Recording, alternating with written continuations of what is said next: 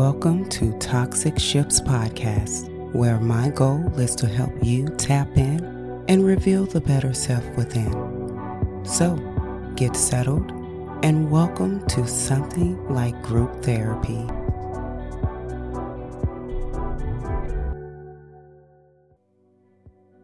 Good evening, and thank you so much for deciding to drop in and share your energy with me. I'm your host, Tiffany R. Today's topic life after discarding the narcissist. Now, I've shared a bit about what life was like living with a narcissist in past episodes, but today I'll be diving into life after discarding my undiagnosed psychotic narcissistic ex husband.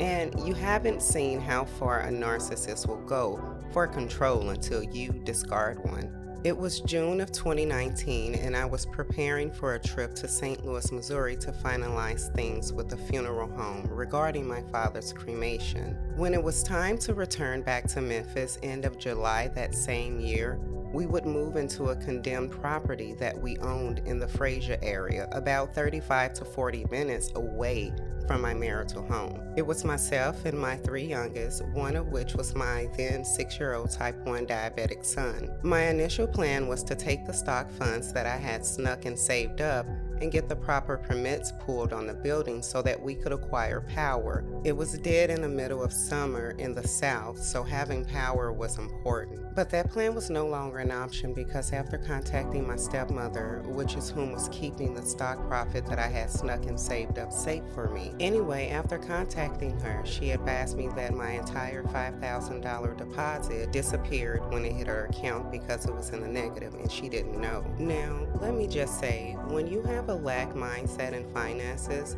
you are no doubt one of those individuals that constantly watch your account. I know because I was one of them. So basically, knowing that my children and I had nowhere to go, she took my last money and paid it back in multiple small amounts spanning And the me now cannot believe that I allowed that shit to go on. So, since it took her a while to make any type of payment initially, I took my last and purchased a generator until the power was finally connected legally. And because I still had little to no money, I was struggling to make the condemned building a home. I can remember telling my ex that it was difficult trying to clean with no broom. He laughed and said, Well, if you was at home, you would have a broom. He went on to make life even more difficult by not helping with our son at all. He made excuses as to why he couldn't keep him, and then he would get on Facebook and make a post about how difficult being a single dad was. And boy, did his flying monkeys flock to that like flies to shit. And as a matter of fact,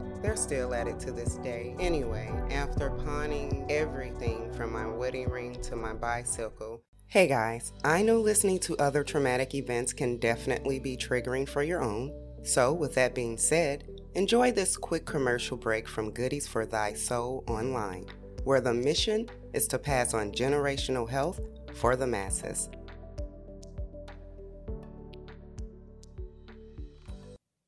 Hi, I'm Tiffany R., owner and creator of Goodies for Thy Soul Online. Goodies for Thy Soul Online is the sister company to Goodies for Thy Soul.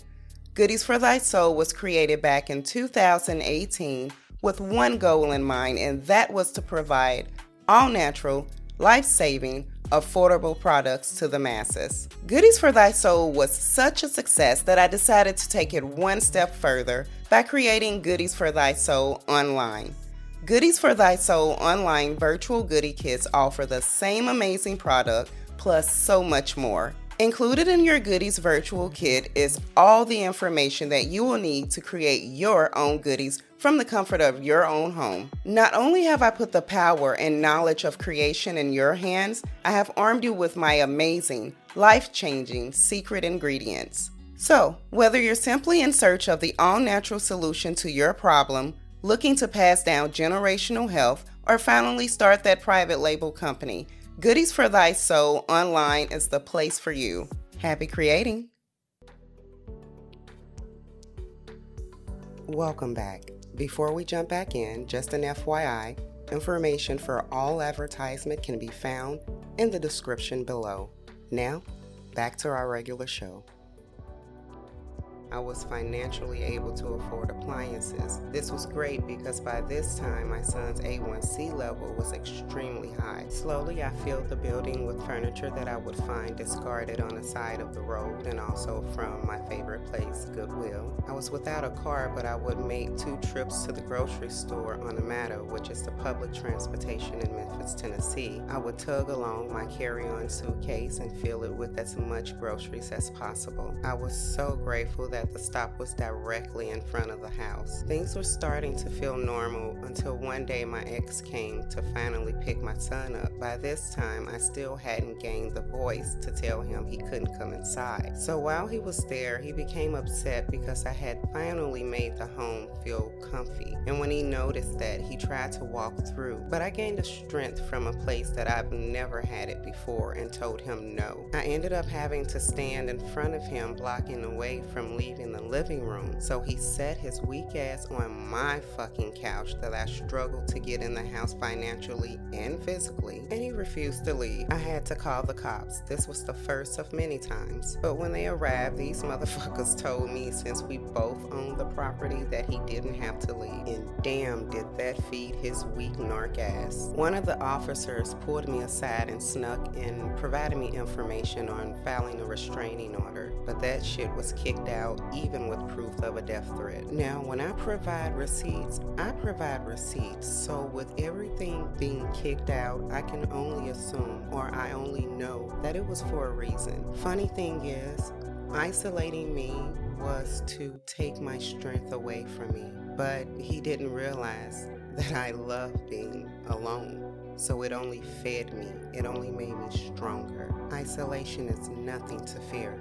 You know, it's bad enough to find out you were sleeping with the devil himself, but to find out the motherfucker was playing dumb was sickening to my stomach. He had been playing me like a fiddle and I had no clue. He had the money and the power of manipulation, and with that, I stayed trying to play catch up, all while his foot was firmly on my fucking neck. I continued to deal with the stalking, him not making court order payments, breaking into my emails, planning on ways to get past my security cameras, and a ton of other shit. I finally had to pack up and leave the country. He's a felon. He can't reach me physically in my current location. But physically leaving the situation is what triggered my mental healing of this very situation. And trying to heal in a home with a narcissist or any toxic individual for that matter is nearly impossible. I'm sending much courage and strength to those that currently resonate with my truth. Well, folks, that is all of our time. I am grateful to all that tuned in today. I do pray that you were able to find an answer or even a glimmer of hope. Until next time, make it a great day. The choice is literally yours.